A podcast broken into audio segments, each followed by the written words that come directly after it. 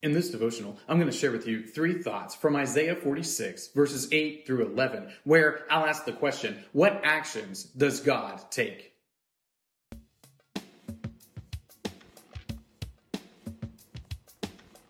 Isaiah 46, verses 8 through 11 says, Remember this and stand firm. Recall it to mind, you transgressors. Remember the former things of old, for I am God and there is no other. I am God, and there is none like me, declaring the end from the beginning, and from ancient times things not yet done, saying, My counsel shall stand, and I will accomplish all my purpose.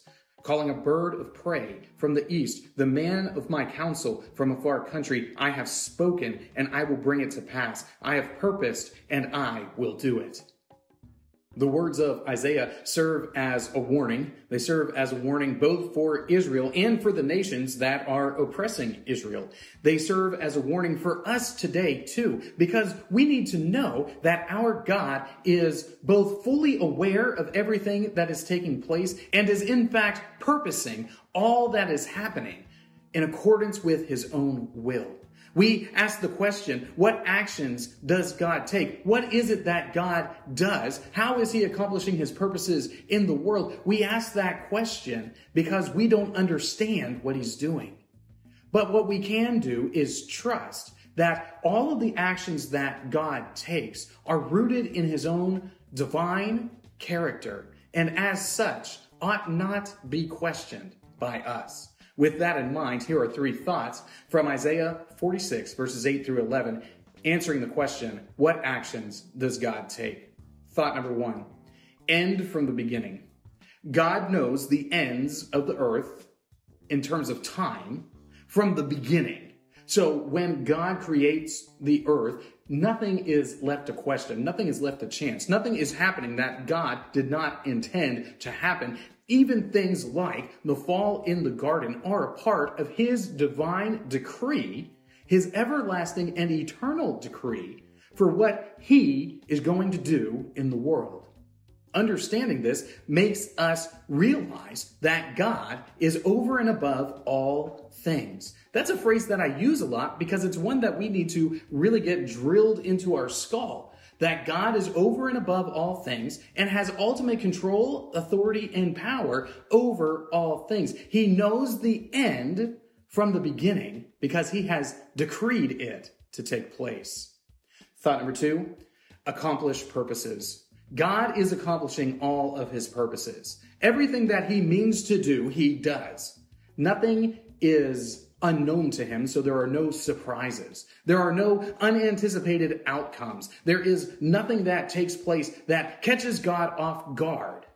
When we start to think that God is surprised by us, when we start to think that the future is an ultimate unknown because it doesn't yet exist, we are misunderstanding the nature of God and we are making him more like a man than like the divine being he is.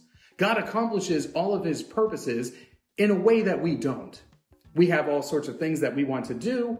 I want to eventually get enough of these devotionals up that you could read through the entire text of scripture and I will have said something hopefully helpful about the majority of it. Like that's something that I'm purposing to do. Is that going to actually happen? I don't know. I, I, I don't know. Maybe. Maybe not. Probably not. That's a lot. It's a big book. But God isn't like that. When God purposes to do something, those purposes are accomplished each and every time without fail and without question. Thought number three God will do it. When God says he will do something, he will do it rest assured it will come to pass. So as we look through the text of scripture and we see the different things that God predicts he is going to do and then accomplishes them, we see that all throughout the Old Testament. Or we look at some of the prophecies in the New Testament like about the return of Christ, we know that God will do it. Everything that he has said, he will do. Everything that he has purposed, he will accomplish because he has known the end from the beginning. He has decreed all that takes place. And this should give us a sense of comfort. It should give us a sense of awe and wonder at the glory and amazing power of our Heavenly Father. What it shouldn't do is cause us to think less of Him It shouldn't cause us to say that he is the author of sin. But instead, we should recognize that God is bringing about his ultimate glory even through the punishment of sinful beings. These three thoughts come from the assigned reading of Isaiah chapters 45 through 50. If you'd like to read through the Bible with me, you can do so by subscribing to this channel, by clicking on the link in the description, or by joining the Facebook group Through the Bible, where we are reading the text of Scripture together.